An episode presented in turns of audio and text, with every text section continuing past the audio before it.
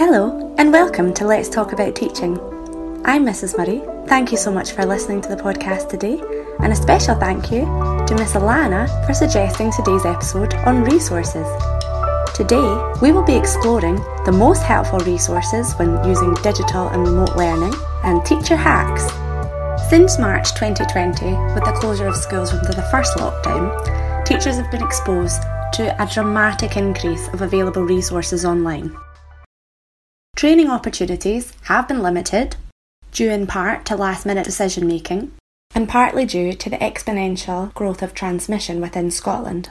Despite this, Education Scotland guidelines and guidance from the Scottish Government for educational establishments encourages teachers to be as creative as possible and use a range of approaches, including visual, audio, interactive, computer, and non computer led learning. Teachers in Scotland have risen to the challenge and they've used their colleagues as a network to explore and engage with resources. Today we'll be talking about the best resources available to us within secure educational platforms and some tech tips for professionals out there really struggling to keep up with the demands of IT and digital literacy.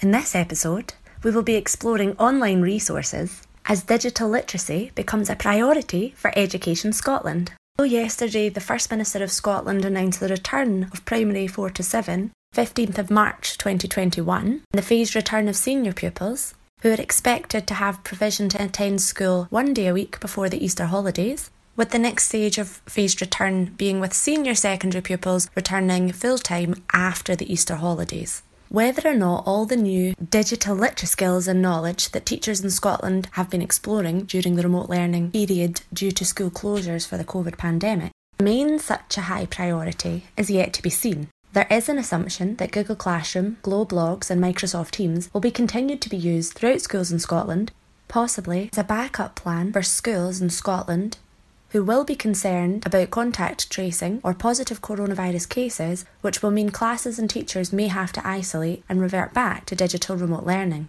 In our school, for example, we will be continuing to use these online resources and these digital platforms to issue homework to children to ensure that they are continuing to use their digital literacy skills.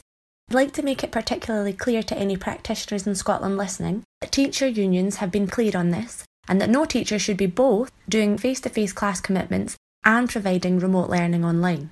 And in a situation where children with additional supports need, or any pupils in schools in Scotland who are on the shielding list may not yet be returning to full time education.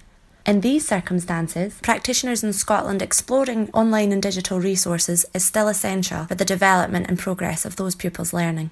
In this episode, we'll be exploring top tips for resources online for teachers in Scotland of course, it will be different if you're using Google Classroom, Glow Blogs, or Microsoft Teams, but I hope that I've covered a few of these areas so that you can all find something useful that you can implement into your own professional practice. One workload issue that's been highlighted by teachers across Scotland is the issue of providing feedback to pupils online, which can be extremely time consuming. Practitioners in my own school have been exploring ways to streamline feedback online. The most popular of these has been to use audio and video feedback. Video feedback can be used in Google Classroom using the Screencastify extension, and this can be saved into your pre-generated comment bank and used for all of your learners that you feel that it might be appropriate for. The second popular way of providing feedback to our pupils has been to use Mote extension, which allows you to lead audio voice note clips for feedback. These extensions are embedded into the Google Drive and will auto-save either into the Drive or directly onto your Google Classroom. Pre-generating a comment bank can be a very good way to save time when you're providing feedback to your pupils online. You can do this with text, video, or audio, and they will be saved into your comment banks for future use. Another excellent development from remote learning has been the ability for teachers and practitioners to collaborate using online Google Drives. They can make a copy of each other's resources, but do be careful to check the share settings, add your own pupils, which you can do by clicking share, and also you can notify your pupils so they receive directly the Jamboards, the Google Slides, or the PowerPoint that you wish to send them. Most practitioners in Scotland, having engaged with remote learning for quite a few months now, are confident using Google Forms. However, myself, I hadn't realised that I could save a quiz template with the allocated points that would save me time every time I went to start a new Google Form quiz. I also use the self mark and auto release function. This allows me to generate a quiz, mark the correct answers, and as soon as pupils complete this work, automatically Google releases their score according to the pre generated answers that I've provided. This means instead of marking 20 odd children's quizzes, I mark it once when I create the form, and all of those children get instant feedback as soon as they have completed their quiz. Another top tip that I've used for my digital learning is to reuse my own posts. You can reuse posts from any classrooms where you've been invited as a teacher. For example, in our school, all of the teachers have been on all of each other's classrooms to share good practice. This has also streamlined workload. The Google Drive is something that has been facilitated by Education Scotland and by our Glow email login for some time now in Scottish education. However, practitioners have not had the opportunity to explore the Google Drive search engine functions, and I would like to let them know that the search engine function is particularly helpful. For example, if I have a photograph of my local area, but I haven't saved it as that in the name, I can still search for that area. For example, I might search church, and anything that has a photograph of a church, Google can identify even if the name is just picture. It can also search within text, within PDFs, and I think one of the most ex- excellent things that I have found on Google Drive is that you can convert PDF and image documents by using Open with Google Docs. You can save any PDF or image that's not editable onto your Google Drive, and once it's uploaded, if you right click and you search Open with and select Google Documents, it'll take a few moments, but it will very accurately take all the text from the PDF or from the photograph you've taken and transcribe it into Google Docs. It is always important to have a quick scan because sometimes it can get a little bit confused, but in general, I found this particularly time efficient.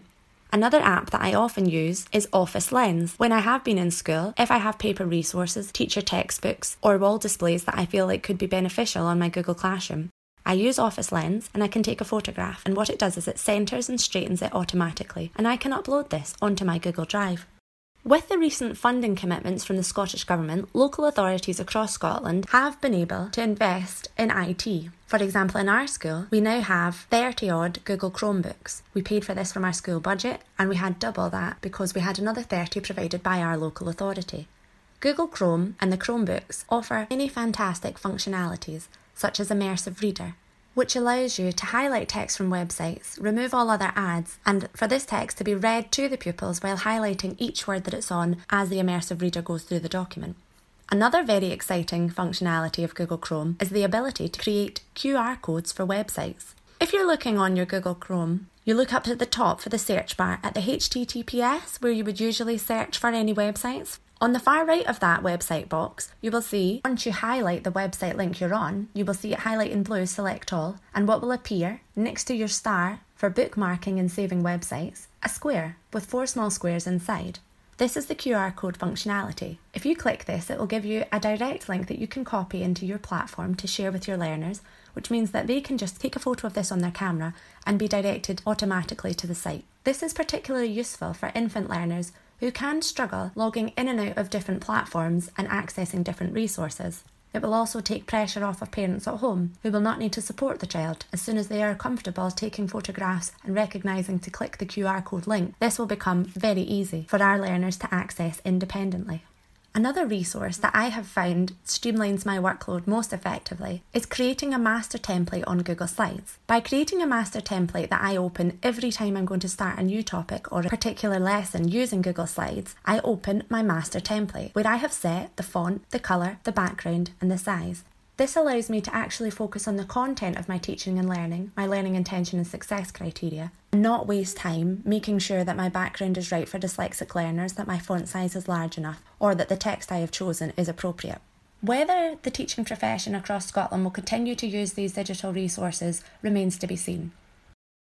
If you have anything you would like to share with the podcast or any questions and concerns that you think we should be raising about digital literacy in the teaching profession, then please do write into the podcast. I would be so happy to hear from you.